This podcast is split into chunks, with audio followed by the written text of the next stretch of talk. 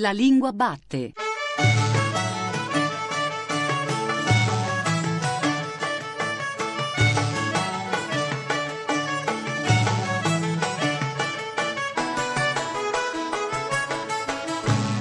Buongiorno, buongiorno da Giuseppe Antonelli e benvenuti e benvenute anche oggi all'ascolto della Lingua Batte, il programma di Radio 3 tutto dedicato alla lingua italiana. Oggi parliamo dei diversi italiani che si parlano in ogni zona, in ogni regione, in ogni città d'Italia.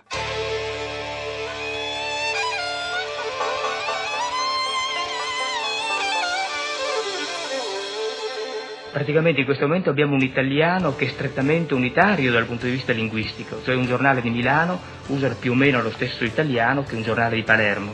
Ma quando gli italiani aprono bocca e parlano, parlano ognuno un italiano particolare, regionale, cittadino, individuale, cioè è la coinea dialettizzata, l'italiano dialettizzato. Proprio Città italiane, storia di lingue e di culture, si intitola un libro uscito da poco per i tipi di Carocci, curato da Pietro Trifone, che stamattina è qui con noi alla Lingua Batte. Buongiorno Trifone. Buongiorno. In questo libro sono raccolti sette saggi sulla storia linguistica di sette diverse città italiane. Oltre a Trifone, che è anche autore del saggio su Roma, oggi abbiamo ospiti Silvia Morgana, autrice del saggio su Milano. Buongiorno Morgana.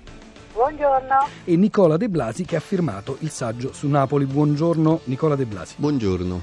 Allora, Trifone, abbiamo ascoltato insieme quel brano di Pasolini in cui era il 1968 Pasolini sosteneva di fatto l'inesistenza di un vero italiano parlato, riconosceva che c'era un italiano unitario sul piano scritto, ma quello parlato era, lui dice, particolare, cittadino, regionale. Ecco, oggi, oggi che è passato quasi mezzo secolo da quell'intervista, qual è la situazione? Ma la situazione è forse migliore, direi, di quella che ipotizzava Pasolini, ma la cosa interessante è che nel frattempo non sono regrediti troppo anche i dialetti. Nelle ultime inchieste Istat quasi un terzo degli italiani continua a rispondere che quando parla in famiglia o tra amici usa sia l'italiano sia il dialetto. Che vuol dire questo, Trifone? Ma vuol dire che forse abbiamo superato appunto il tabù dialettale eh, che un tempo ci impediva di usare con libertà anche in famiglia, ma insomma soprattutto fuori dalla famiglia il dialetto. Se noi andiamo adesso eh, in tanti luoghi, andiamo anche in giro per eh, le nostre città, i paesi, i vari posti d'Italia, sentiamo giovani che parlano il dialetto, ma che quando diciamo, vogliono passano tranquillamente all'italiano e lo usano piuttosto bene, si tratta anche di giovani acculturati spesso. Questo è un fatto positivo perché arricchisce appunto la lingua, le varietà linguistiche dell'italiano e arricchisce anche le possibilità espressive. Silvia Morgana, non potrebbe voler dire anche oltre a questo quel sia sia che vengono mescolati insieme italiano e dialetto in quello che i linguisti chiamano italiano regionale? Sicuramente sì, devo dire che ho sentito quanto ha detto Pietro Trifone e la situazione di Milano in realtà è un po' diversa. Effettivamente il dialetto, il dialetto di Milano non si parla quasi più, lo parlano soltanto le generazioni più anziane, quelle nate prima della guerra, perché quelle nate già dopo la guerra l'italiano no, non lo possiedono più, oppure lo possiedono magari lo capiscono, quello che noi diciamo a livello di competenza passiva, però, però non lo parlano. Casomai anche i giovani sembrano ricorrere in città a, a, prelievi, a singole parole del dialetto, ma non sono più in grado, per esempio, di alternare una comunicazione tra loro nel, nel gruppo eh, degli amici o anche in famiglia in, eh, alternando l'italiano e il dialetto. E questo sicuramente dipende da alcune dinamiche che si sono verificate a Milano, a Milano città, diversamente che in altri centri, penso appunto a Roma e a Napoli, dove invece la situazione oggi è ben diversa. Ecco, De Blasi, a Napoli l'elemento locale nel parlato cittadino è ancora molto forte. Come mai questa differenza rispetto a Milano, ma anche in realtà rispetto a Roma? Beh, a Napoli si notano due aspetti contemporaneamente concordanti, diciamo. Da un lato il dialetto resiste bene ed ha una buona vitalità, dall'altro l'italiano è esclusivo in alcuni ambienti in una certa percentuale di parlanti ed era già parlato nei secoli passati, abbiamo testimonianze di avvocati del fine Seicento che eh, affermano la necessità di parlare un italiano senza inflessioni locali in tribunale. Per eh, la vitalità del dialetto dopo l'unità credo sia importante sottolineare la stabilità abitativa della città. Napoli ha aumentato molto il proprio numero di abitanti dopo l'unità, ma è stato un aumento demografico causato soprattutto dall'ampliamento urbano, cioè la città ha inglobato in sé alcuni comuni limitrofi e si è aggiunta a ciò una immigrazione che progressivamente nel corso dei decenni è stata un'immigrazione soprattutto dalla provincia e da altri centri della Campania, quindi una molteplicità tradizionale eh, si è sommata a una stabilità, possiamo dire, alla persistenza abitativa degli abitanti che favorisce anche una persistenza del, dell'elemento locale un'immigrazione dunque diversa da quella che c'è stata a Milano.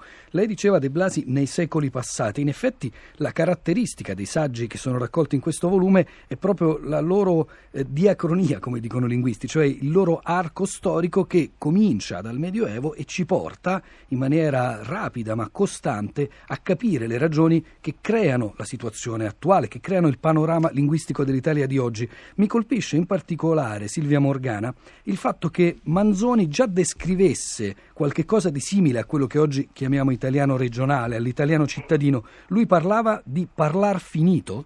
Sì, eh, intendeva riferirsi a un uso dell'italiano mescolato a un dialetto italianizzato, cioè a cui venivano date desinenze italiane e era una situazione comunicativa che era tipica delle classi borghesi, delle classi nobili che ovviamente conoscevano e avevano studiato un po' l'italiano. Manzoni ha delle pagine bellissime riguardo a, a questa situazione comunicativa, per esempio quando parla del famoso vestito pieno di toppe di sbrani, cioè un italiano che in realtà è pieno di buchi che vengono riempiti eh, dal, dal, dal dialetto, al dialetto italianizzato, perché non c'è il possesso ancora di un italiano sicuro, di un italiano che serva a tutte le situazioni comunicative. In questa città che oserei chiamare Firenze, nella quale poco ho da aggiungere a quello che è stato scritto, ma voglio aggiungere qualcosa di parlato. Fi- Firenze che fa parte della Toscana e nella Toscana ci sono altre città e perché vogliono demordere quello che la Toscana, nelle sue vicissitudini, ha sempre preteso? Cosa sarebbe l'Italia senza la Toscana? La, la, L'Emilia Romagna sbatterebbe nell'Umbria, la, la, la Liguria scivolerebbe nel Lazio, ci sarebbe un capovolgimento totale. E cosa sarebbe la Toscana senza Firenze? Come fa uno da Arezzo andare a Bologna?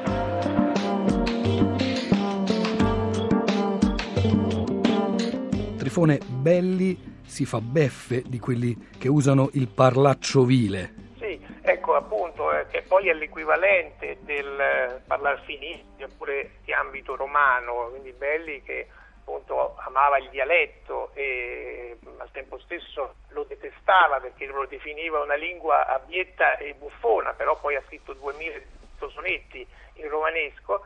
Ecco, ha in questi sonetti anche evidenziato questa varietà linguistica, il pastorile, in cui magari il parlante che non vuole dire quando, ma quando in italiano, poi dice anche colonda invece che colonna. Ecco, questo è l'ipercorrettismo, cioè la parola eh, ipercorretta che eh, è in realtà un errore. Però quello che eh, diciamo è interessante in tutti questi interventi e che dà un senso a questo libro è proprio la differenza dei punti di vista e delle situazioni delle diverse città, perché a Milano, dove appunto il dialetto era molto marcato, eh, si nota una perdita maggiore di questa varietà marcata, ma a Roma invece, dove c'è una tradizione completamente diversa, la famosa toscanizzazione del romanesco fa sì che questo dialetto sia molto anacquato, notiamo delle escursioni maggiori tra la varietà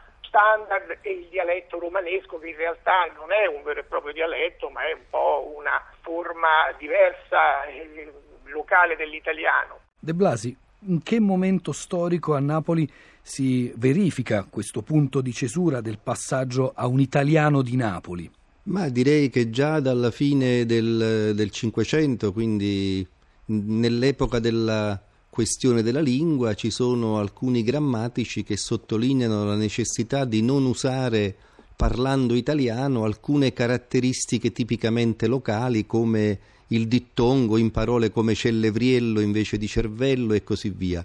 Vuol dire che evidentemente nell'uso locale già c'era una tendenza a mescolare italiano e dialetto. Proprio per evitare questa mescolanza, d'altra parte, eh, ha buon gioco la soluzione geniale degli autori di letteratura riflessa come Basile o Giulio Cesare Cortese che appunto compiono un'operazione un po' complementare ma opposta rispetto a quella che viene compiuta per esempio dall'Accademia della Crusca, cioè distinguere il dialetto autentico e tradizionale dall'italiano proprio per evitare la mescolanza. A proposito di Basile De Blasi, lei parla nelle ultime pagine del suo saggio della fortuna di un cinema che anche linguisticamente si caratterizza come napoletano, troisio, più di recente i film di Garrone. Ecco, che sensazione le ha dato, che impressione le ha fatto vedere l'Ocunto dei Cunti di Basile trasformato proprio da Garrone in un colossal fantasy per di più girato in inglese?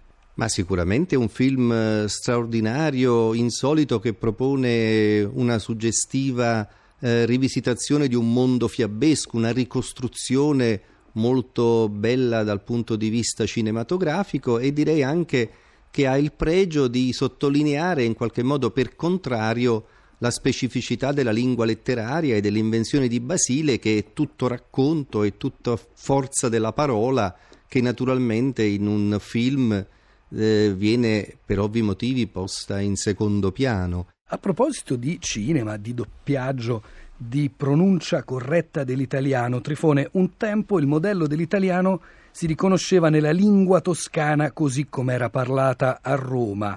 Oggi questo modello può essere ancora valido? Questo modello non è più valido perché eh, fra l'altro è stato svalutato proprio dal, dall'uso che, ne, che ne ha fatto il cinema che se ne fa anche in televisione, cioè in sostanza è una lingua comica, quindi adatta più alla parodia, che ha un uso diciamo, formalmente eh, elevato. Questa diciamo, oh, caratteristica eh, del romanesco dire, lo rende una lingua, una varietà adatta diciamo, allo stile brillante, anche nei giornali spesso compaiono forme romane, magari si dice come si dice a Roma e poi si, una, si dice appunto una parola romanesca che è una lingua comunque una varietà brillante che si distingue un po' dall'italiano ma non troppo perché si tratta comunque di una realtà molto riconoscibile. Il motto, lo slogan era lingua toscana in bocca romana, ma negli anni Ottanta del secolo scorso, del Novecento, Silvia Morgana uscì un libro che un po' polemicamente si intitolava Lingua toscana in bocca ambrosiana. L'idea dunque era quella di un italiano ormai trainato dal modello milanese. Oggi forse quell'idea va un po' ridimensionata. È un fatto però che il modello del milanese ha funzionato anche a livello lessicale in alcuni campi. Penso eh, ad esempio, Silvia Morgana, al linguaggio giovanile, a quel gergo che comincia a Milano nella parlata snob dei, dei Montenapi. Sì, eh, devo dire che negli anni 50 probabilmente in altre città non esisteva un fenomeno del genere, però dobbiamo pensare appunto che erano i figli di questa borghesia milanese, la prima generazione dopo la guerra, a cui i genitori probabilmente non avevano trasmesso il dialetto e quindi il gruppo, il gruppo eh, non eh, parlava dialetto ma parlava un italiano eh, in cui vengono calati dei dei dessemi, delle voci che identificano, che identificano anche, anche, il gruppo. Molto di questo materiale eh, ormai è caduto, è passato, però eh, ci sono alcune, eh, alcune, forme che caratterizzano quel, lingu- quel primo linguaggio giovanile che eh, sono diventate proprio patrimonio dell'italiano parlato, dell'italiano colloquiale, come per esempio eh, mai visto eh, nel senso di eccezionale, incavolarsi nel senso di arrabbiarsi, quindi questo è un primo contributo, è un contributo del primo linguaggio giovanile milanese all'evoluzione dell'italiano e dell'italiano colloquiale. Poi naturalmente arriveranno i paninari degli anni Ottanta, parole come, come truzzo, come tamarro, che vengono addirittura registrate dal grande dizionario della lingua italiana del De Mauro. L'ultima domanda a Nicola De Blasi. La sensazione, anche proprio leggendo questo libro, Città italiane, storie di lingue e di culture, è che l'italiano attuale, l'italiano parlato, abbia sempre di più un aspetto glocale, un po' globale per questi anglicismi che comunque continuano ad arrivare e a introdursi nel nostro modo di parlare, un po' però per questa presenza forte dell'elemento dialettale, dell'elemento regionale, dell'elemento municipale. Allora, Nicola De Blasi, possiamo dire che un modo di cantare e di scrivere come quello di Pino Daniele, ai sei istocca, era stato in qualche modo profetico di questa mescolanza? Sicuramente Pino Daniele, come i grandi artisti, ha avuto una valenza profetica, ma anche una capacità di osservare una realtà che a Napoli è sempre stata una realtà di compresenza tra lingue diverse. Per quanto riguarda la tendenza verso l'italiano locale, però, io ho l'impressione che da un lato l'italiano locale abbia sempre avuto una sua forza, cioè l'italiano esisteva anche se parlato con intonazione locale nel passato, intendo anche nei secoli precedenti all'unità, negli ultimi tempi ho l'impressione che questa componente non sia aumentata, però sia comunque valutata meglio rispetto al passato. Cioè, mentre Pasolini o Manzoni valutavano questi elementi locali in senso negativo, noi oggi invece, eh, così come rivalutiamo il dialetto, forse rivalutiamo anche un italiano regionale, basta pensare a come parlano i politici di oggi che certo molto più che in passato fanno sentire la loro provenienza regionale, cosa che forse 40-50 anni fa non avremmo immaginato.